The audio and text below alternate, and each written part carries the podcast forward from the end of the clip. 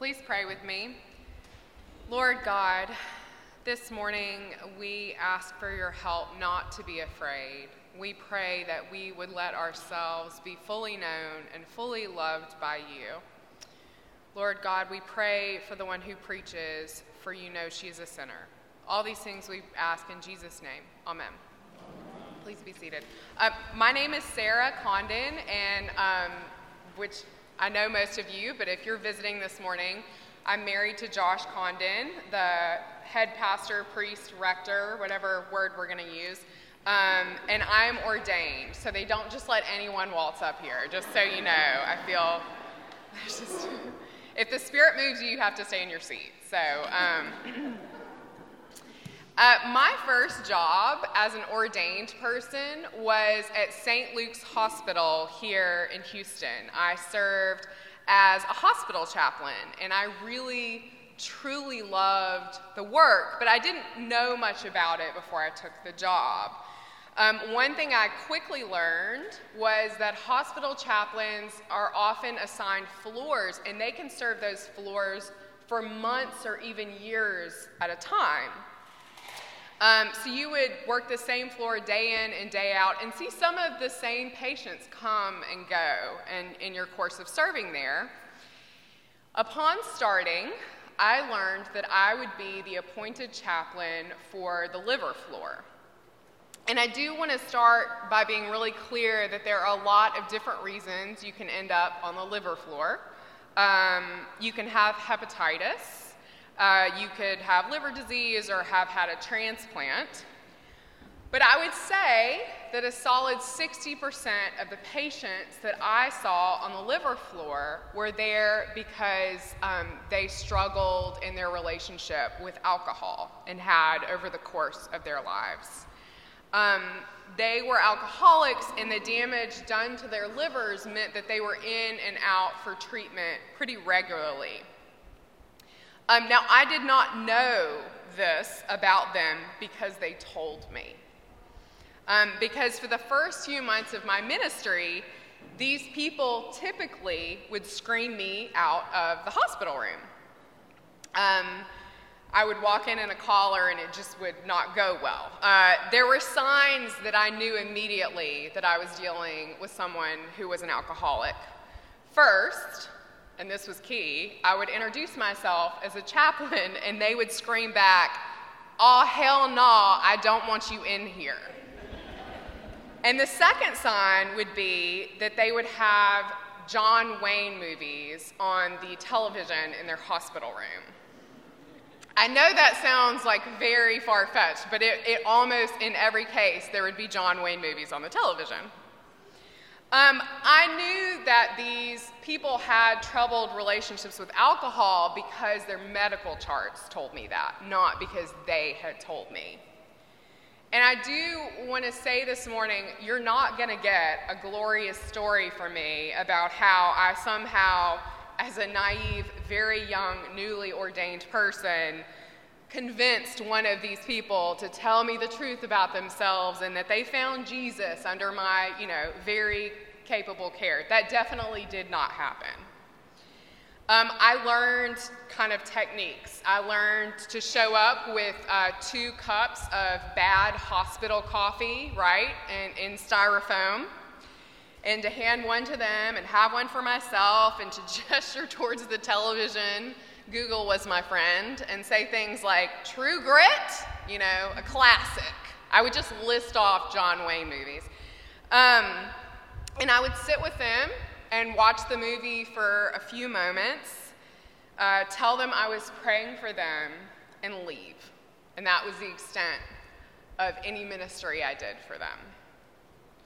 But for me, these precious people, precious people that I was able to spend time with, they embodied a reality that we all face. And it's a reality that we see in the scriptures assigned for today. And I think that reality is summed up in a question. And that question is this What are we most afraid of? What are we most afraid of? I think in this year of our Lord 2022, everything is a really good answer, right? We're afraid of everything. But perhaps this list hits one for you. Perhaps we're afraid of our self righteousness, which is why we cling to it, or our anger, which we constantly feel the need to justify. Perhaps it's judgment, doubts, mistrust. I think that all of these emotions are honestly just fear with a fancy dress on, right? And I'm convinced that the only way to really face these fears, this fear in us, is to believe that God is for us. When we meet Isaiah in the Hebrew scriptures this morning, it is clear that he does not know if God is for him or not. Isaiah was afraid. And I, I, want you to see what Isaiah saw when he encountered God. It's in the first sentence, I think, of our reading. I mean, it's easy to skip over this incredible imagery that we get, but don't, because it tells us that the hem of God's robe fills the temple. So imagine this for a moment in this space in Holy Spirit, that this whole sanctuary is filled with fabric. I mean, what? Just what a beautiful, beautiful image. Um, it makes me think of the giant in Jack and the Beanstalk. It makes me think of one of my favorite children's books, uh, Roald Dahl's BFG, right? This, this giant, gentle presence. We are so small by contrast. It makes me think of being a child, makes me think of being afraid, of being vulnerable. Isaiah is certainly thinking these things because he says, Woe is me, right? And this would be a normal response. This is the God that he is encountering in this moment. Surely, surely God would know Isaiah and squash him, right?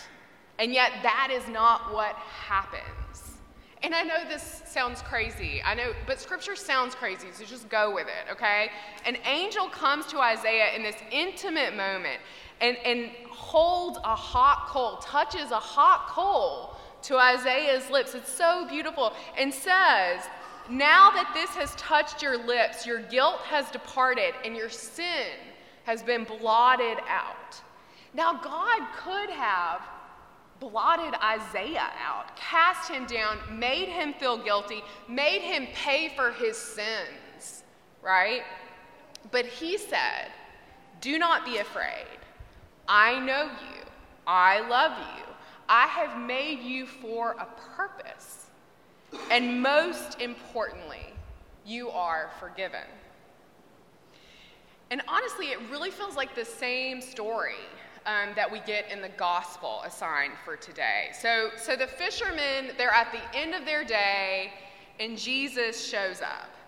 They are tired and sweaty, and who wants to have a religious experience at 7 p.m. after a hard day of work? I definitely would not, right? But there's Jesus, and he's saying, Get back in.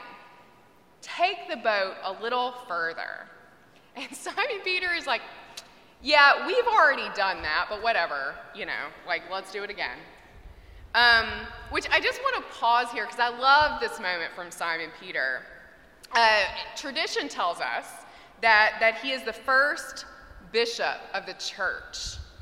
So I want us to know that his response to Jesus is basically, This is dumb, but I'll do it, right? You do not need to have a sufficient amount of faith. That is not in the Bible. That is like a human construct we've made up to tell each other, to con- control each other, to make each other feel bad or whatever. That's not there.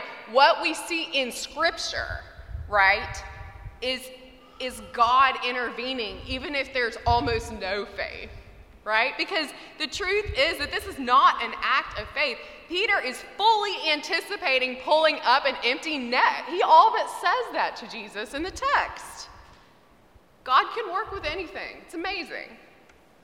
And so they pull up so much fish. They pull up so much fish that the boat begins to sink.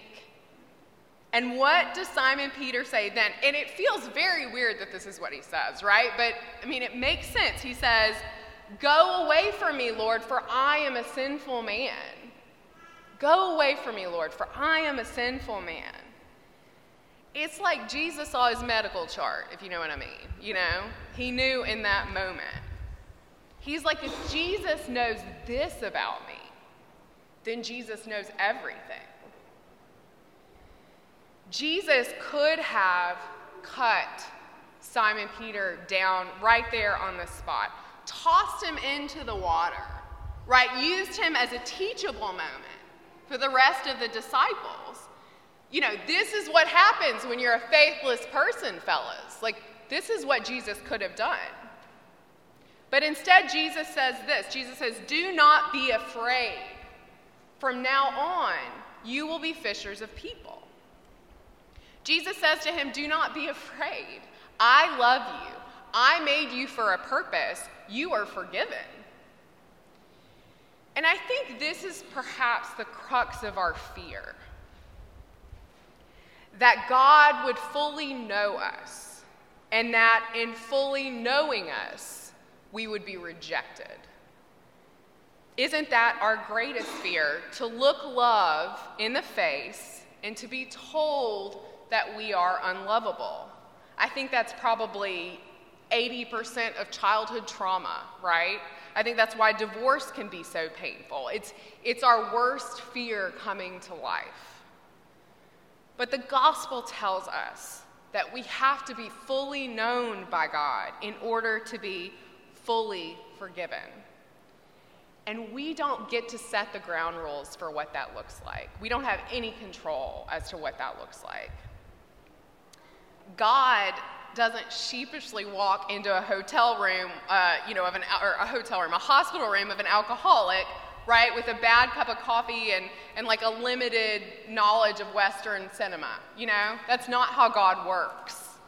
God, we see in the text, swoops in and knows the person, knows us, knows our sins and our fears, knows who we have hurt and how we have been hurt by others, God knows that we so often choose against our best interests.